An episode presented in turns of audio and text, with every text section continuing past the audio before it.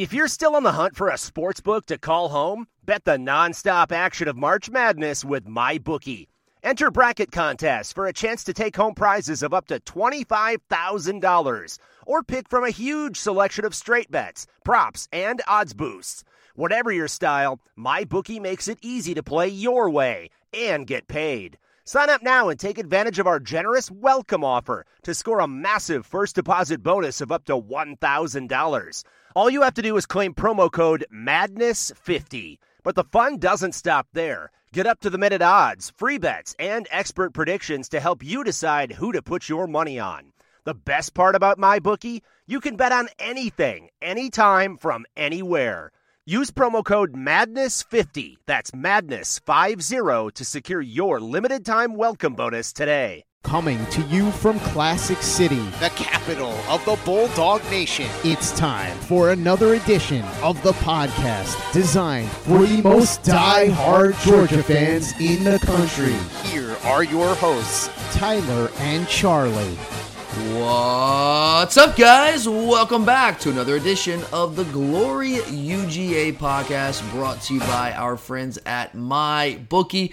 It's simple, guys. You know the drill by now. All you have to do is go to mybookie.ag, use that promo code UGA, and this time you get up to $200 in cash. They'll match that first deposit up to $200, and that goes like straight into your account, guys. All you have to do is bet that deposit, and that cash will be ready for you to withdraw to do whatever you want with it. So bet anything, anytime, anywhere with my bookie. You guys know I am your host Tyler, and once again, back with me to do our picks of the week championship edition is the star of the podcast herself, Charlie. Welcome back. Glad you're here. We're, we got to make some picks this week, Charlie, and we we, we got to bounce back because uh, last week was um oh I don't know terrible. It's not as bad as I thought it was when I was crossing things off. The noon slate for me last week, the Friday slate and the noon slate for me was borderline catastrophic. Horrible. Yes, it was like borderline catastrophic for me. And I was like, oh my God, I, am I going to go winless? But I got a few there at the end on Friday. And then middle of the, the 3.30 slot and the night slot on Saturday were, were good for me. They were much better for me. So I didn't have a good week by any stretch of the imagination, but it, like you said, it didn't end up being as bad as I thought it was going to be sitting there like in the noon games on Saturday because it looked bad. It looked bad there early on, but we kind of bounced back a little bit, but still, Charlie, you know, we've had a good little run here over the past couple of weeks. Really, all season we've done well. Last couple weeks have been awesome. You've been on fire for the last month, but we came back down to earth a little bit last week, but that's okay. We've had a couple weeks like this throughout the 13 week regular season, but every time we've had that, Charlie, what have we done? Gotten better. We bounce back. We bounce back in a big way. So this is a bounce back championship Saturday. But uh, I, I, I wish we could kind of skip this part. Can we skip the recap from last week? Do we have to? Like, it was bad. Can we just say it was bad? No, we're not skipping it. Okay, accountability. That's the name of the game. All right, what do you got for me? You went eight and ten. Yeah. you missed on Notre Dame as an upset special, and Iowa not only cost themselves a trip to the Big Ten title game on Saturday, with their home loss to lowly Nebraska. What are you doing, Iowa? But Dear it also God. cost you your fourth straight parlay. Yeah. So your Yeah. thoughts on the weekend? Again, I, I don't think it was as bad as I, I thought it was going to end up being. Like, I, there were just moments where I was like, man, I don't even want to do the picks episode next week because it's just going to be bad. I don't want to face that music. But it got a little bit better. Iowa, I mean, Iowa killed me, Charlie. I um, Iowa hurt the parlay because that was going to hit. Honestly, some of the games that I felt really good about got were close, but they just missed by a point here or there, and that happens when you gamble. It happens. It's whatever. But here's my New Year's resolution, Charlie. My early New Year's resolution. I just don't think I'm ever going to bet on rivalry week ever again. I mean, definitely just go for the upsets. That, that that's my other thing. It's like one of two things. Either I just don't bet on rivalry week, or I just bet on every underdog, and I think I'd come out on top because it's just chaos. Chaos reigns supreme during rivalry week. Like literally, I know it's a cliche. Throw the record books out the window. It's kind of what you do. I learned my lesson. It's okay. It's a different kind of week. Different things at stake there. But you know, I bounced back eight and ten. Not a good week at all, but not as bad and catastrophic as I thought it was gonna be. Okay. I went four and seven. Washington State kept it close, but couldn't quite close the door on Washington for my upset special. LSU let themselves down and let me down with the loss to A&M, Inexplicable. costing me my weekly parlay. So our running season totals, you are 120 and 84, which is 59%. So you only dropped a percentage Yeah, I really want to hit the 60 mark for the season, Charlie. So I'm I'm gonna I'm like putting a lot into this week. I'm gonna put a lot into the bowl weeks because like there's something special when you can say you hit 60 plus percent of your picks in a year. So I'm shooting for. We've been I've been there for the past couple weeks, and that's where I want to end up. So we're going we're going strong, guys. We're going strong. All right, you're now 11 and 8 on upset specials, which is 58%. I'm Pretty proud of that. I'm proud of that. And you're 6 and 7 on parlays. Mm-hmm. Yeah, I solid. Am overall 81 and 56, which is also 59%. Uh, 4 and 6 on parlays and 2 and 9 on upset specials. So, The upset specials, is it fair to say, are not your specialty? no, they are not. I think on those you you pick with your heart on your upset specials. I do. Which and I'm okay with that. That's okay. You know, you're just honestly those upset specials. Sometimes it's just like fun to take a flyer on some of those teams. So I don't begrudge you that. All right, are you ready to get started? Yeah, we got some championship games to get to, Charlie. All right. Well, before we actually get started on the picks, I think it's important that we review the current playoff rankings that came out on Tuesday. So the standings. Oh, I did not know we were doing this. Everyone knows that Georgia is one, Michigan is two, TCU three, and USC four. The number one team gets to pick the playoff site. More or less, Right. yes. Obviously, if Georgia remains number one, Kirby Smart's going to pick Atlanta for the home field advantage to avoid jet lag, changes in schedule, all that stuff.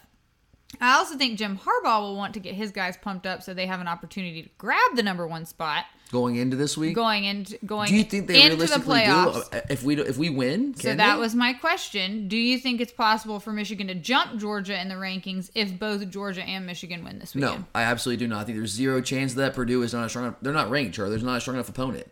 Uh, LSU is at least ranked. They're not great. I mean, they're better than Purdue.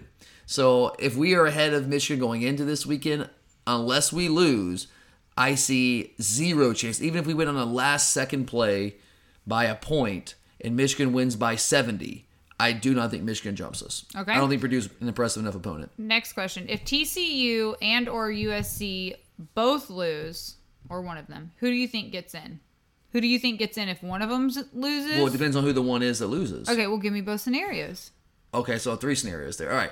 If TCU loses, I think TCU. I'm sorry, is that too difficult No, for you? no. I, do you these- need these a moment great to questions. think? Hey, you're putting me on the spot here, Charlie. Like, I love this. Like, you're like, hey, you're taking the Doing horse by job? the reins. Yeah. Look at my little Western reference, horse by the reins. I've never ridden a horse in my life. Well, I actually I take that back. Like one and a half times. I would like to see that. Didn't go well. Didn't go well for me. Not a horse guy. Not a horse guy. All right, so give me anyway. your um, all Three right. scenarios. So if TCU loses, it depends on how like how that game goes though. Let's say TCU loses by a touchdown or less, I think they're still in. I, you're undefeated in the regular season, and if so, if TCU wins and you or TCU loses and USC wins, I think USC jumps to the three, Three. spot. I think TCU stays in over Ohio State because they'll have 12 wins. Charlie, Ohio State only has 11. Okay. I, I, I honestly believe that TCU would stay in. Now, if Kansas State blows out TCU, we're talking like a 20, 30 point loss.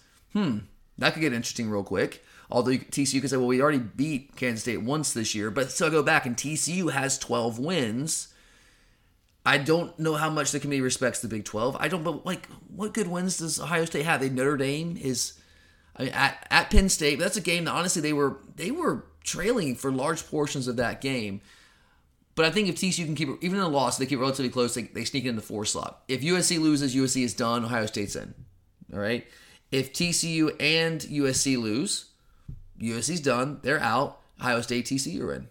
All right. I don't think Alabama has a chance Okay.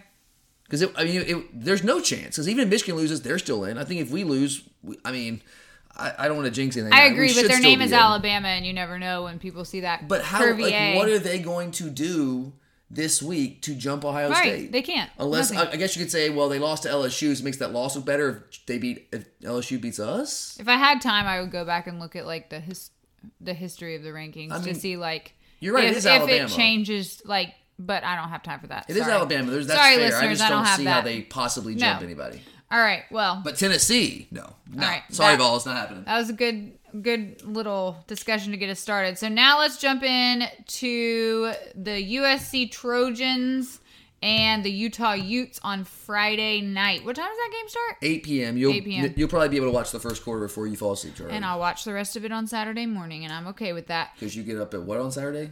Uh, this week, because of the game, 6.30. Well, that's not bad. I mean, I'll be up before that, but i I'm gonna need get to like seven. get out of bed at 6.30. Out of bed at 6:30. Yeah. it's not too bad. All right. The USC Trojans are the favorite in this rematch against the Utah Utes in the Pac-12 championship. USC has a 11 and 1 record with the one loss to Utah, which is led by Kyle Whittingham. Uh, this is Lincoln Riley's first year as the USC head coach after he left Oklahoma in the middle of the night last year, taking Heisman favorite Caleb Williams with him. The line sits; it keeps dropping. It's now at two and a half as we're recording this in USC's favor. I think USC will win and maybe even by a lot since they lost by one point at Utah back in October. Uh, furthermore, USC is ranked number four in the college football playoff, and they need a win to secure a spot in the playoff. I mean, they have to have this one. Gotta have it. Um, so let me look at my handy dandy notebook. I am taking USC minus two and a half. That's what I'm putting on my card. What's your take? Officially minus two and a half for Charlie. Okay. Charlie, you're a genius. I'm right there with you. Give me the Trojans minus two and a half. A lot on the line here, Charlie. I got some numbers for you guys. Got some betting trends. And guys, when I give you betting trends, don't take this as gospel truth. These are just things to help you determine what direction you're leaning in. They they are not going to tell you who's going to win or lose this game, but it's part of the equation to help you decide who has the edge in this game. So let me just give you a couple of these. Here. I got quite a few for this game. As USC is five and one against the spread against teams with a winning record. Utah is one of those teams. They have a winning record. USC has also covered each of their last three games, all as a favorite, and they are favored in this game. Utah, on the other hand, is 0 and 3 against the spread in games that are between a plus three and minus three spread for the Utes. Utah and USC did play already this season, Charlie. I don't know if you watched the game. It's one of the better games of the season. And Utah beat the Trojans at home by one on a last second two point conversion back in October. In that game, Caleb Williams was nothing short of spectacular. He threw for over 400 yards in that game. They did not lose that game because of him. It was in the 40s. But for Utah, Dalton Kincaid, their tight end, went bananas, had over 200 yards receiving. He hasn't come close to touching those numbers. He's a really good tight end, a really good player, but he has not come close to touching those numbers in any game since then. But for me, Charlie, even though Utah won this matchup earlier, this is a vibes and a momentum play for me here. USC is playing their best football of the season, and I think that matters at this time of the year. They are still very flawed on defense, especially against the pass. But Caleb Williams is special, and he has been on fire lately. Prior to the Notre Dame game, where he he did some special things, had some wow plays, only threw for like 230 in that game. But prior to that game, he had five straight games of 340 yards or more passing. I still think Utah's a good team. I'm not trying to disrespect the Utes at all. It's a good, very well coached team. I like watching them play. I like their style, I like their physicality. I like what they're about. And their defense is very well coached by Morgan Scalley. But defensively, they also don't have the difference makers this year. There's no Devin Lloyd on that defense. There's no erase. There's no difference maker. And I just don't think that without the home crowd to push them on, I don't think they can keep up and score with USC. I really do love Cam Rising. I love what that guy's made of. He's a tough dude, but he's really banged up right now. His legs were a big part of that first win over USC, but he got hurt. And he, they really haven't. He's back. He's playing now. He's played for the past couple weeks, but they haven't been using his legs much at all because he's, the dude is banged up right now. I, you know, in a game like this, I'm sure they'll go back to using his legs, but I don't think he's 100%. I don't think he'll be as effective on the ground as he was in that first matchup. And really, at the end of the day, I just don't think that Utah's the playmakers in the passing game outside of Dalton Kincaid. And if you only have one guy, you can kind of slow that down. And I I know that they run the ball well, but USC has been all right against the run. They've been terrible, terrible against the pass. And I know, again, Utah did a lot of things in the passing game and really hurt USC in the first matchup. I just don't think they're going to be able to replicate that kind of success at a neutral site in this game, especially with the way that USC is playing right now and with all that's at stake for USC. Now, we saw this last week, Charlie. There's a lot at stake for a team like Clemson. They blew that game. So that's not unprecedented. But again, it's a vibes and a momentum play for me. I just like where this USC program is right now. So give me USC minus two and a half. Do you have a play on the total? I do not. I do. So I'm going to give another one here, Charlie. USC Utah under 66 and a half. I know that seems very very counterintuitive when this these two teams combined for over 80 points in the first matchup. But Utah while they aren't as dominant. They never they weren't dominant last year, but they're not as good as they were last year. They're still a good defense, well coached, top 20 defense nationally.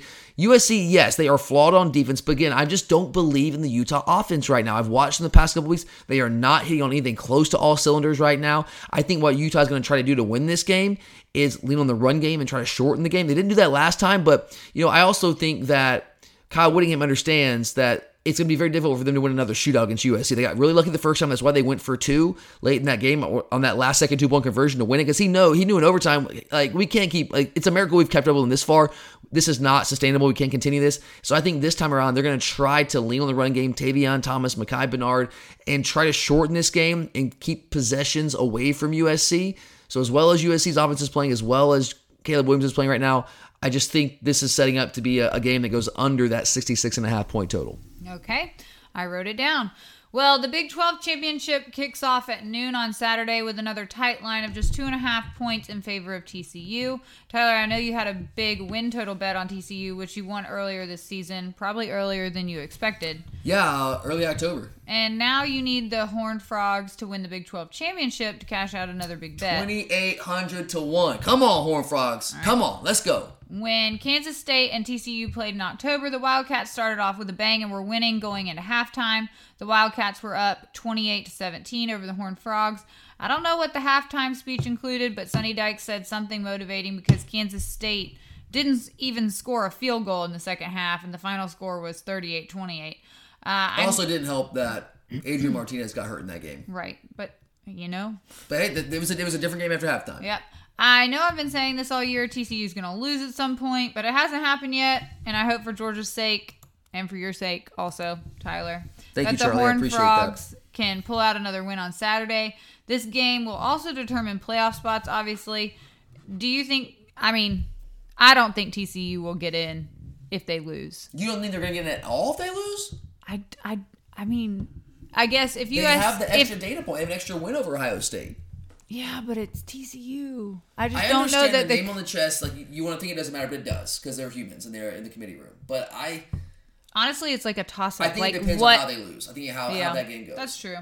I, I don't think they'll lose. I think they're gonna win. Please, Jesus. Um, we need them to win.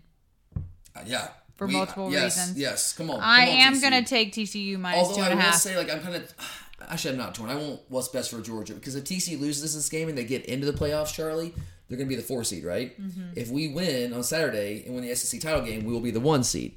That would set us up to play TCU. I told you earlier in the week that I think TCU is the best matchup for us in terms of like I just don't. I think TCU is the um, the lesser of the four teams that would get in. Depending on how they lose. Well, I mean, if they get in, if they're the four seed, we play. I would rather play TCU than anybody because I think that we right. would have an easier but time beating not, them. But if it's close, they're not going to drop to four. No, well, I mean, if it, it all depends on how the games go. We all know that. I so think that if they lose, period, the best case they can hope for is four I'm seed. taking TCU minus two and a half. What's your play on the game? Well, Charlie, I'm nervous about this one. I, I got to be entirely honest with you. I am like shaking in my boots, kind of nervous right now about this game because I think Kansas State has a really good chance to win this game. I got a couple um, betting trends here for you guys. TCU. Now this makes me feel nice and warm and fuzzy inside, but TCU is nine two and one against the spread this year, guys. That's the third best cover percentage in all of America. TCU is seven two and one as a favorite. So those seem to be like trending in my my favor. But I mean, again, they're just betting trends. That doesn't tell you exactly who's going to win and lose. It's just something to look at. I think these are two very similar teams, and that's something that concerns me. Yes, TCU won earlier in the year, but Kansas State has some issues at quarterback. Adrian Martinez, their starting quarterback, went down that game. Will Howard came in. He went the rest of the way. He got he went out for like a couple of plays. They brought in their third string quarterback. I've heard a lot of people say, well, like TCU was down to the third string quarterback. Yeah, for like four plays. And then Will Howard came back in on the like the next drive and he finished the game out. So like that's a little bit overblown. But you know, Will Howard is a good quarterback. In fact, Will Howard is their starting quarterback. Uh, Chris Klieman came out and said, even if Martinez is healthy, like Will Howard's done enough. Like this is his job. Maybe we'll have a package for Adrian Martinez, but this is Will Howard's job, and he's a different kind of quarterback than Adrian Martinez. Um, he doesn't run. He runs the ball a little. He's mobile-ish, but he's more of a passer. Their passing attack, and they have a couple good receivers in Malik Knowles and Phillip Brooks. Their passing attack is far more dangerous with him under center, but their running game does lose a little bit. Deuce Vaughn's a fantastic back, but a big part of what made has made him successful throughout his career is that opposing defenses always have to account for the quarterback in the run game. They always have the numbers advantage, and that certainly helps Deuce Vaughn out. Now, he's a fantastic back, especially when he gets into space. I'm not trying to take too much away from him there, but it certainly helps. So he's had a tougher time getting going in the run game without Adrian Martinez in the game, but the passing game has certainly taken a step forward. And in that game against TCU the first time around, Will Howard had not been repping as the number one quarterback. That is not, I mean, that's not the case this time around. He's been repping as number one guy for a couple of weeks now. So that would tend to lean in favor of Kansas State. But statistically, these teams are like really, really, really similar. I know the record isn't similar, but statistically, their profile is very similar. In a game like this, against two teams that have already played each other, played a close game, and they're statistically very similar, it's going to come down to things that decide games turnovers, big plays, red zone performance. And I think in the red zone, I give Max Duggan, TCU's quarterback, an advantage. I give TCU the, the edge there because he is mobile and he is a tough runner. And he does a really good job of fighting those tough yards in the red zone. Uh, they have a couple of running backs, Kendre Miller and Mari Demercado, who are both tough physical backs that helps in the red zone. So I think that could potentially be a difference maker for TCU. Again, Deuce Vaughn is great, but the TCU defense, I don't think it's enough credit. I really don't. This defense was horrid last year. They were just flat out terrible. That's why TCU was bad. The reason I put a big win total bet on TCU and I put this um, this Big 12 championship bet on them is I watched TCU a fair amount last year because I didn't watch a lot of football. And TCU offensively was awesome. Like they had playmakers all over the field. And I knew they were all coming back. Defensively, they were a train wreck. And so my thing was, all right, well, you bring in Joe Gillespie, who I have a lot of respect for as a defense coordinator from Tulsa. I know you're making the change offensive coordinator. I think a lot of last years they quit on Gary Patterson. There was some toxicity there in that relationship with him after all those years. Offensively, they had studs, and you bring in Sonny Dykes, who's an offensive guy by trade, an air raid guy. It's like, man, the offense is going to be killer, and if the defense just improves like a little bit, this could be like a really sneaky good team, and that's what's happened this year. So with Max Duggan also adding that element as a runner, as a running quarterback, I think that they can they can really win this game. Deuce Vaughn has been great. Go back to the defense here, but this TCU defense again, Bijan Robinson, who is crazy awesome, probably the best running back in the country right now. That dude is a monster. They held Bijan Robinson to 29 yards in Austin. I know Deuce Vaughn is great, but again, he's not the same guy without Adrian Martinez and a quarterback that's a true legitimate run threat back there. So I think TCU can ah, neutralize is a strong word, but can control the ground game enough to win this football game. And, and I, I, will admit, guys, there's probably some wishful thinking here. I'm actually not going to put a bet on this game because I already have enough money on this game. So I'm not going to put a bet on it, but I'm going to go TCU here. I think this is a magical season for TCU. I think they have a, I think they have slightly more playmakers offensively. I think their defense is a very underrated defense. So give me TCU to uh, beat Kansas State for the second time this year. All do you right. have a play on the win total? I do not. I do, Charlie. Give me TCU Kansas State under 62. I'm going against prevailing wisdom here, Charlie. I don't know if you realize this. Since they brought back the Big 12 championship, all five of these Big 12 championship games have gone under the win total. TCU has played, like, their offense is, it's dangerous when it's hitting on all cylinders. It hasn't necessarily been hitting on all cylinders lately. Quentin Johnston, their star receiver, has been banged up. He's allegedly healthy. He set out last week and he's ready to go.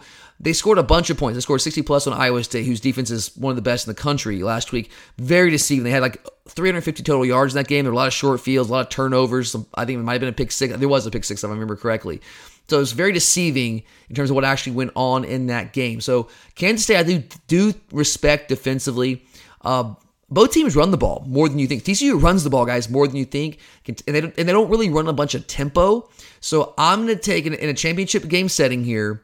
I think the defense are going to step up here, and I think it's going to be a, a tough, hard fought game. Give me TCU Kansas State under 62. All right. Well, on Saturday night, hopefully after Georgia has been crowned the SEC champions for the 2022 season, Clemson and UNC will go head to head in Charlotte in the ACC championship game. Clemson went 10 and 2 in the regular season and ended the regular season with a loss to in-state rival the South Carolina Gamecocks, while UNC most notably lost to Georgia Tech a couple weeks ago, which they also lost to last week, and then last or not last week, last year, and last week they lost to NC State. I think before last week, Clemson probably thought they had a shot at getting into the playoffs. Um, but now, now they get to play for the ACC championship and a spot in the Orange Bowl. The Orange Bowl will be the spot if they win. All right. Well, UNC has quarterback Drake Maye, which I know you think he should win the Heisman or at least be in New York. But since he's a Tar Heel, It ain't happening. Not happening. After happening. the last two weeks, uh, also, it's not going to happen. He had a hell of a year. I would be okay with him being in New York. Not going to win it now. It's going to be Caleb Williams more than likely. All right. Well, we know UNC is all about offense, while Clemson is defensive driven. But then you look at what South Carolina was able to do to the Clemson defense, and I think this could possibly be a high scoring game. The point total is 63, and I think Clemson will be able to score easily against the UNC defense. They're supposed to be pretty bad with uh, They are what's his name? Gene Chizik. Gene Chizik as their coordinator. Clemson is favored by seven and a half in this one, just dropping. Also, I think it was at nine earlier this week. It was, yeah. I don't know which way to go in this game because both teams are coming off pretty tough losses. I guess the Clemson boys buy into Dabo Swinney's motivational talks and whatnot. I wouldn't be able to listen to or buy into You mean that. you don't like a snake oil salesman? No. Um. So, uh, my play on this game is Clemson minus seven and a half. All right, Charlie. I see your Clemson minus seven and a half, and I'm going to challenge you on this one. I will admit, Charlie, I, I, I don't know if I. And guys, I'm just going to tell you, I don't have a super strong feeling on this. We're trying to give you picks. We should have said this at the outset. I we want to give you as many picks as we can and give you our thoughts on these games because it's championship week, right? Don't have much football left, but I don't have a super strong feeling on all these. I, I, the rest of the way, I'll try to tell you which ones I actually feel really good about, and I'm gonna put a, a good chunk of change on. This is not one of them. In fact, Charlie, I went back and forth over the past couple days on this one. I had Clemson, I went to UNC, and back to Clemson, and I just kind of been going back and forth. But as far as betting trends, North Carolina is 3 and 0 against the spread this season as an underdog. And that's interesting. If you really watch North Carolina play, they play a lot of close games, man. Their last four games were all one score games. Whether they won them or they lost them, they were all one score games. And I, when I look at this Clemson offense, Charlie, this is what I what this is what I've settled on. I just don't think they're good enough on offense to pull away from anybody, no matter how bad North Carolina's defense is. And it's not a good defense. They've improved as the season's gone on, but they're still bad. They're still very bad. It's almost inexplicably bad because they have some good players. They've recruited pretty well. Travis Shaw, Storm Duck, Tony Grimes. They recruited these these studs out there, and they're just, just not performing. And then the other side, of the UNC offense, though, it has come back down to earth over these last two weeks, have been held under 400 yards each of the last two weeks, and they were just on fire. But then you look at Clemson, as you mentioned, Charlie, against South Carolina, they just gave up 350 yards passing to Spencer freaking Rattler. I mean, I know Rattler had a good game against Tennessee, but Tennessee's garbage in the secondary. We knew that. And Clemson is really good in the front seven. They're talented in the front seven. They got issues in the back end, man. And that's been exposed a couple times this year. Wake Forest exposed them. We saw South Carolina last week. And with Drake Maye, yes, their front seven is good. Yes, they have some really good pass rushers. But Drake Maye is a really, really mobile quarterback. He's a really good athlete. And his I think his escapability can give him a chance to neutralize that Clemson pass rush in their front seven.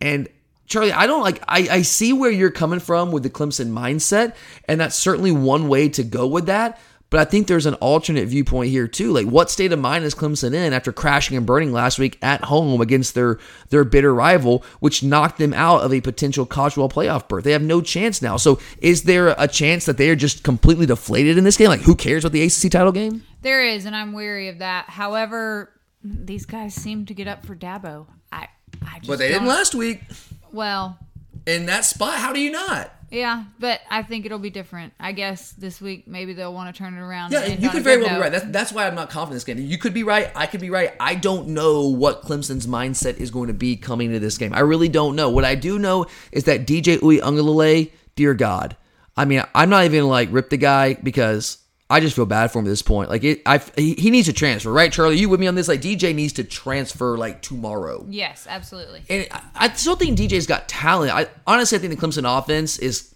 their scheme is kind of garbage, and I don't think it fits his skill set that much.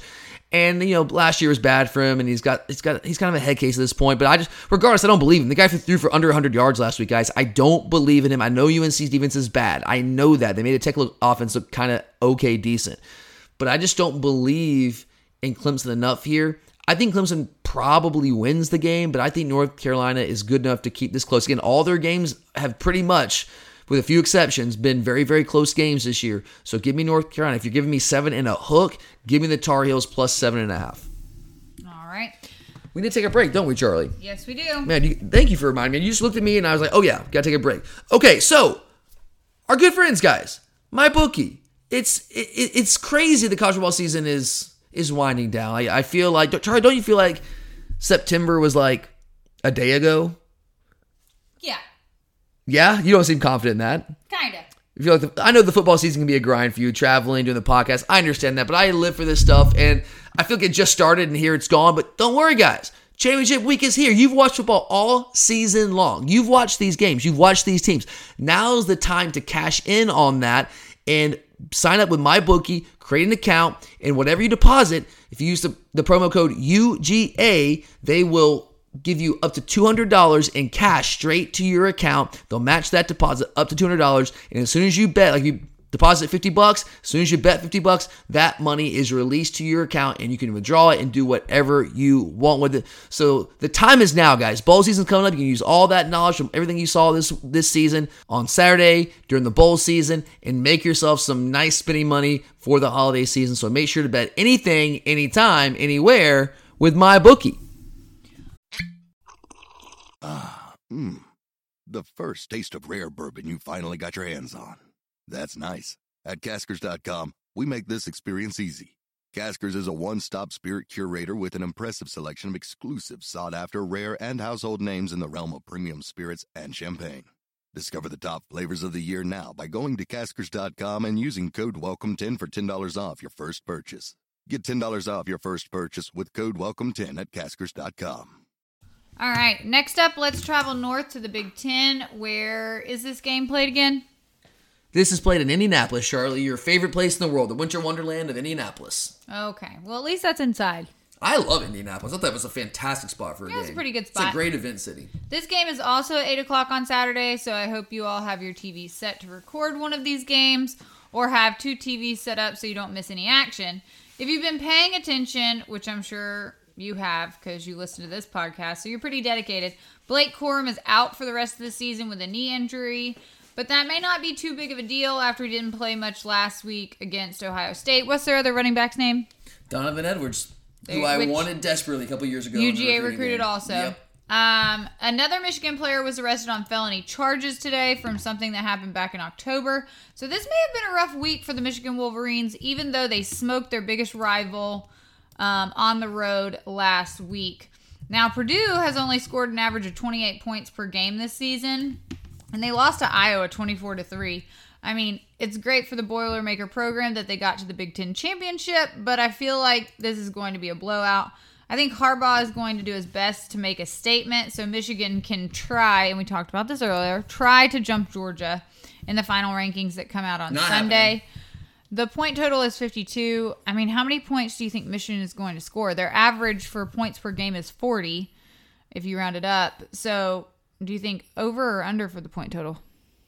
Over. Over?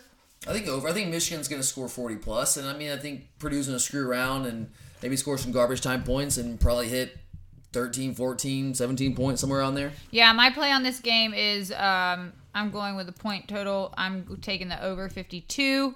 Uh, Michigan's favored by 17. What's your play on this game? I actually like that, Charlie. I'm actually going to go on. I'm going to take Michigan on this on the side here. I'm going to take Michigan minus 17 against Purdue. Over the last seven games, guys, of the year, Michigan's only had one game where the margin was closer than 21 points.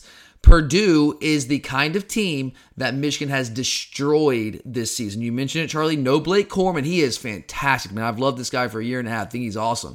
But Donovan Edwards is also a dude. I mean, I mentioned I wanted this guy badly in recruiting. It was down to us in Michigan. He stayed home and went to Michigan. And he's kind of been the shadow of Blake Corum, but this guy can flat out play. Saw him break two long touchdown runs to ice that game against Ohio State last week. Purdue is just not a good team. Like, oh, okay, they're not good. They're not bad. They're eh. They're Purdue. They're fine. They're whatever. But Purdue has not hit 400 yards of offense in over a month, and that's I thought Purdue's offense would be better this year with Aidan O'Connell coming back, with Brohm's background as an offensive guy, and they've been really good offensively under him. They were good last year. They had that that really fun. I think it was Music City Bowl last year. That really fun game against Tennessee. Uh, went to at least overtime, maybe double overtime, and it was very controversial. But there were points scored all over the place. Now bowl games, you know, can't really take too much from that. But Purdue offense has not been what I thought it would be this year. Again, have not hit 400 yards of offense in over a month. I, I like your point total bet there, Charlie. I really think Michigan's probably gonna score 40 plus. Purdue, I think, can hit 13 ish and do enough to like just barely put that over.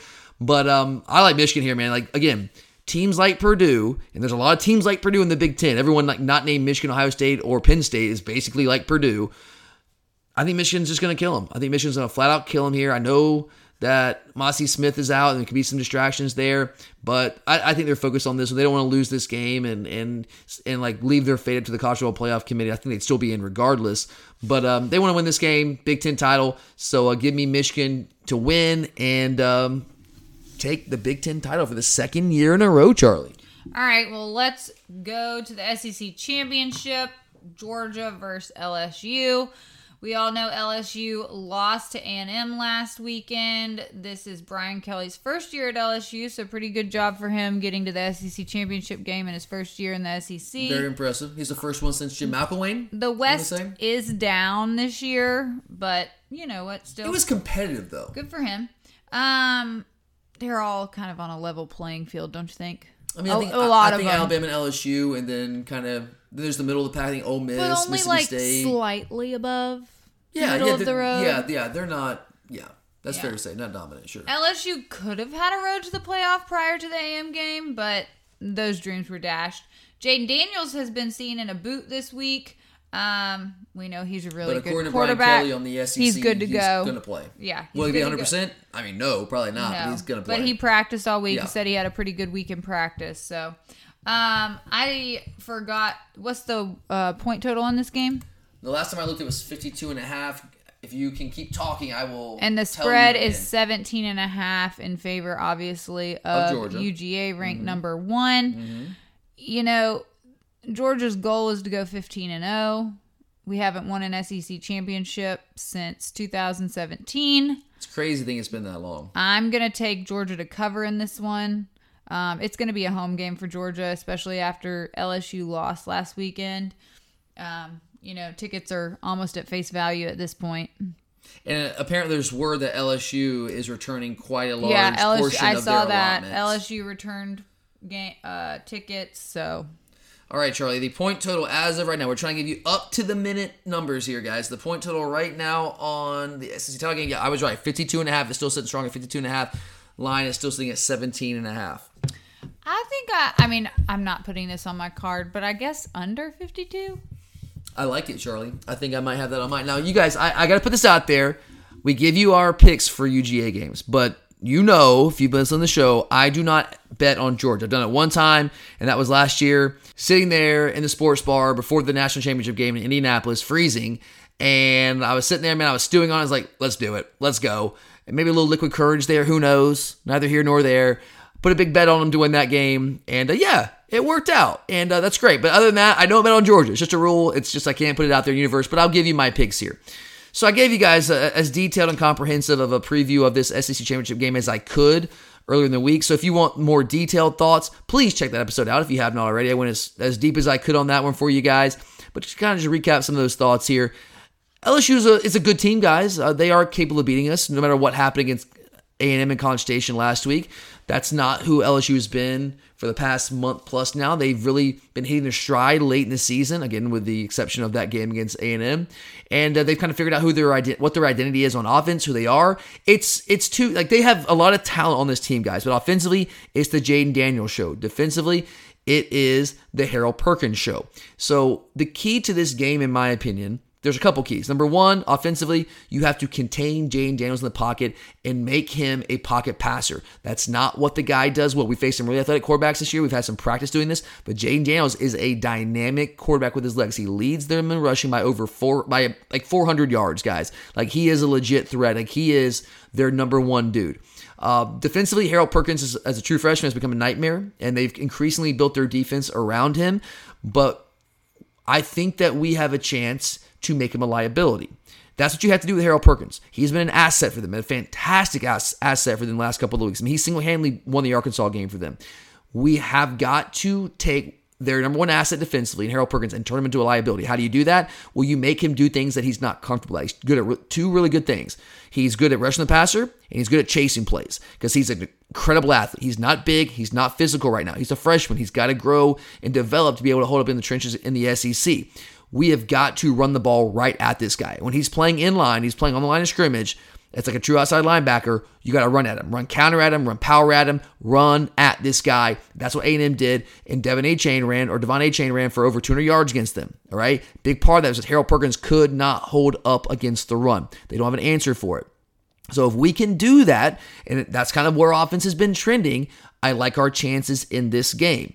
I do think our offense is a bad matchup for them because of what I just laid out. They're a team that's built on speed, pass rush, those kind of things, disrupting the quarterback. And if we can run the ball with success and run them at these guys, especially Perkins, I think we can, we can have some success in this football game. But here's my concern, guys.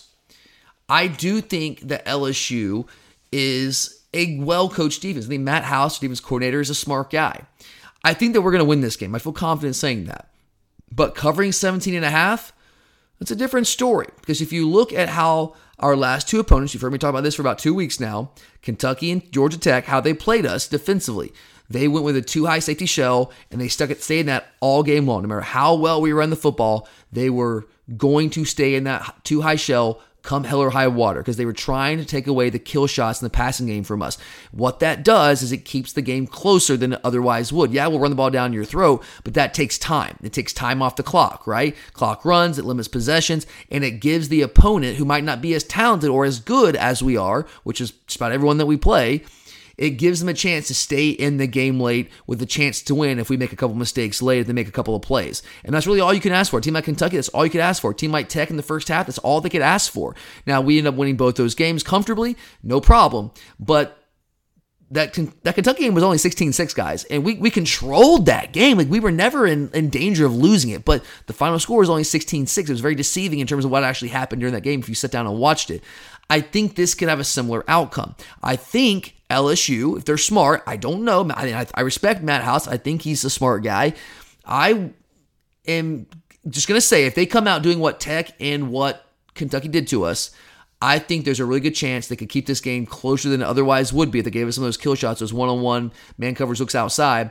I think they can keep it closer than that. I, I think we still win. I think it could be one of those games like Kentucky where we feel like we're controlling the game. You never feel like we're like we're really in danger, but it you look at the scoreboard and it's like, wow, this game is like closer than it should be. It's like uncomfortably close at times. So give me LSU plus 17 and a half. I, I feel no I don't feel good about that, guys. I take no pleasure in that. I'm not trying to be contrarian. I just think, you know, teams of the last two weeks have showed a way to kind of keep the game close. Now, on the flip side, Todd Monken's had a chance to see that two weeks in a row. Maybe he has some answers. I think AD Mitchell is going to play this week. I feel pretty strong on that based on what I'm hearing coming out of out of the out of the locker room and uh, around around the team.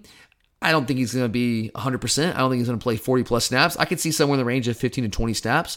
And if you can go out there and just uh, make a play or two, that can open things up a little bit for us. But I think LSU is talented enough, and I respect Matt House enough to think he's going to have a plan to keep this game within striking distance. But I do think we end up winning this game. I'm also, uh, you said you're taking the under. Is that correct, Charlie? Yeah, taking the under. I'm also going to take the under here, give you a betting trend. Eight of our last nine games against AP ranked opponents have gone under the total. And I think the reason for that, guys, is against better opponents we kind of lean into our formula, like Tennessee. Take the Tennessee game, for example. What's our formula? We want to run the football, establish a run, get you leaning into the box, get safeties in the box, and hit you over the top with play action shots, jump out to a big lead, and then just play bow constrictor ball and sit on the ball in the second half and just squeeze you to death. That's our comfort zone. That's how I think that's what Kirby feels most comfortable with. And so I think that's why we go to that formula against the better teams on our schedule. And I think you're going to see a similar approach in this game as well, especially if if uh, LSU tries to play us the way I think that they're going to. I think there's a good chance they're going to. So look at the trends. Look at how we like to play in big games. And I'm going to take the under 52 and a half in this one as well. All right. Well, there you have it. That is all of the Power Five matchups this weekend for the championship games. Do you have we- any other? I do. Okay. G- give me a minute. Oh, I'm sorry, Charlie. All right, Before we get podcast. into other picks, let's take a break and remind people about our friends at Alumni Hall because in Great two friends. weeks, do you know what's happening? In two weeks, it's not Christmas. no, Um, but college graduations will be coming around. Oh. Charlie, you're right. I was a December You can find great gifts, frames, all sorts of stuff for college graduates. Also, kids are start high schoolers are starting to get acceptance letters to UGA if they are like, wow, super smart. I mean, do you know how hard it is to get into UGA as a freshman now? I, I would not have gotten That in. for early enrollee, I saw like the average It's like mid 1300s. GPA is over a 4.0. Oh, yeah, you have to. I mean, it's absurd. SAT score is like in the mid 1300s, something like that. So if you know some kids who are being accepted to UGA or another school, because Alumni Hall does carry other gear, if you have any college, Well, they don't care at the store here. Online, they do for other teams. correct. Just making sure people understand right, that. I don't want them to thank go to, go in the store and be like, "Oh, there's not Tennessee gear here." Uh, Get well, run out of there. ugh, yuck. Disgusting. Um, Well, you can yes order online, but call, if you have a college graduate in your life, go dogs. Get them something special so that they can remember um, their time here in Athens. Uh, you can also find great Christmas gifts if you need them, or they are there. pick up something for yourself. You know, if we win on Saturday, knock on wood, they're gonna have some great SEC championship. You know, I'm going to be in store, Charlie. I'm sure you'll be there as soon as they open the door. I mean, I got to work, but yeah, I'll be there sometime that day for sure. So make sure you check out Alumni Hall for the latest gear and hook yourself up. Because Alumni Hall is where the Bulldogs shop. All right. Now, are there any other picks that you would like? I only have three. You have three left. Okay. Um. Yes. You want me to You go first? I have a- 47. Um, 47 is a bit of an exaggeration, but I mean, a lot. Not a lot, but I, I got a few here, Charlie. I'm going to go to the MAC championship game. A little MACtion for you guys. Give me Toledo minus one and a half versus Ohio. I've changed my tune on this, guys. Kurtis Rourke, who is the best quarterback that no one talks about in all of college football. I think he's an NFL guy. Maybe not an NFL starter, but an NFL guy. Um, he's been a fantastic quarterback for Ohio all year. He's hurt. He's out for the year. He'll be back next year, but he's not going to be playing in this game. And his backup, CJ Harris, was real shaky when he first came against Ball State. I love MACtion. I watch a lot of MACtion. He looked real shaky in that game against Ball State. He looked a little bit better than following against Bowling Green. Still was about a 50% completion guy. He's a dual threat guy, but I, I don't know, man. I just don't trust him in this spot. The Ohio defense is not good. They are very bad. They give up over 5,000 yards in the year. They're in the 120s nationally in yards per play allowed. If you look at the yardage margins, I mean, Toledo is plus 800 on the year. Ohio is like straight up even. I, I I don't understand why Toledo's not a bigger favorite. I know their record's seven and five, and they lost last week again. They shouldn't have lost, but give me the Rockets, Charlie. This one's in uh, it's in Detroit. Give me the Rockets. I know that doesn't really matter, but give me the Rockets minus one a half. I don't trust CJ Harris, at quarterback for Ohio. I feel good about this bet. I'm gonna I'm gonna put probably um you know I don't know probably like two units on this one. Right. I don't have a play on that game. You want to give us another pick? No, you go ahead, jump in there. All right. I am going to take, let's see here, Tulane uh, against the spread, minus four against UCF. I just hate Gus Malzahn. So, this is a um a heart play, Yes. not even a principal play. It's just a heart play, Yeah. or I guess it could be the I hate Gus Malzahn principal play. Yeah, there we go. I'll go with that. And on top- Tulane, Green Wave, let's go. Let's go. I, and maybe the best logo in college football. Yeah, Their throwback wave, the fighting sweet. wave. It's freaking crazy awesome. Loved that throwback. I, I love their uniforms in general. Tulane is hosting this game, Charlie. They did lose to UCF earlier at home this season. It was a tight game uh, in this earlier in this season, actually a couple weeks ago. But I, I actually like that bet a lot, Charlie. Um, here's a couple betting trends for you. Tulane is 10 and 2 against the spread this year, guys. That is the single best cover percentage in all of college football this season. They are 8 and 2 as a favorite. Tulane is also 15 and 4 against the spread as a home favorite since 2019. All of those betting trends are pointing towards the wave.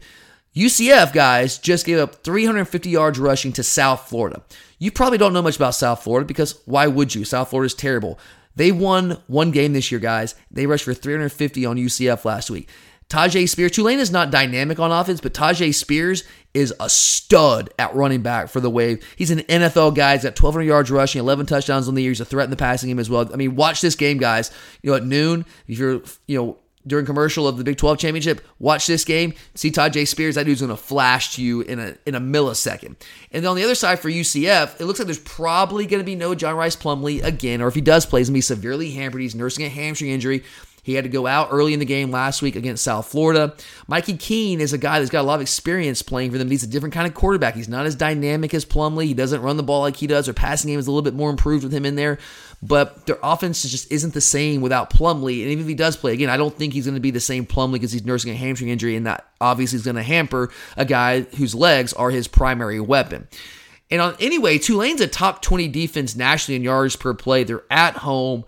Tulane's been riding this momentum all year long, and I think they're going to ride that all the way to an American Conference Championship. So give me the Green Wave minus four, Charlie. I'm with you on that one. All right, give us your next pick. Okay, I'll give you another one here. Let's go. I'm going to go Boise State, Fresno State over 53 and a half. Got a couple of betting trends for you here. Five of Boise's six home games this year have gone over the point total.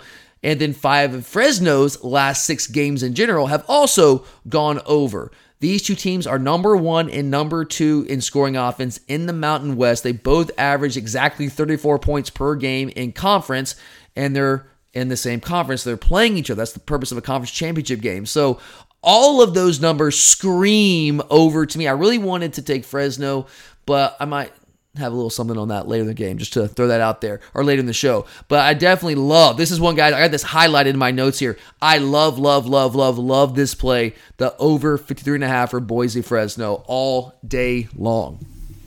All right, I don't have a play on that game. Give us another one. Well, you j- jump in there with the coastal game because I got that. Right. So I'll let you jump in there. Coastal Carolina versus Troy. I'm taking the under in this game. It's under 48. Did I say that? It's You been not a say long that, week. but it's under 48. under 48. I'm no taking that- Grayson McCall, quarterback for Coastal. Correct. That's and Troy is one of the best teams in the country. I love it. Uh, do I have that on my? I, if I don't have that on my card, I might throw that on here, Charlie. I don't have it on my card. You know what? I'm gonna let you keep that. I'm gonna let you keep that one. I'm gonna take Troy minus eight and a half against Coastal. Guys, Troy nine and three against the spread this year. They're also four and zero against the spread against winning opponents, which Coastal is. And Troy is a awesome defense, guys. They are top eight nationally in yards per play. Grayson McCall, the, the stellar quarterback for Coastal Carolina, has been playing a long time for them. He's probably going to be out in this game. If you look at some of Jamey Chadwell's comments, it doesn't sound good. He's had an ankle injury that initially was three to six weeks. It was a couple weeks ago. He said he looks like pretty good for a bowl game, but it's an outside shot this game. I don't think he's going to play. And if he does, he's not going to be the normal Grayson McCall because the biggest thing he does is run the football. They're kind of like triple option, like spread triple option offense that they run. And without Grayson McCall, Coastal's a very, very different team. They barely beat Southern Miss, who's not very good. They beat them 26 23, and they just got smacked by James Madison last week 47 to 7. Only managed 183 yards total offense in the absence of Grayson McCall. There's a different offense without him, guys. Um, Troy's not dynamic on offense. I'm not here to tell you they are. They are not good on offense but Coastal is 120th nationally, 121st nationally in yards per play allowed.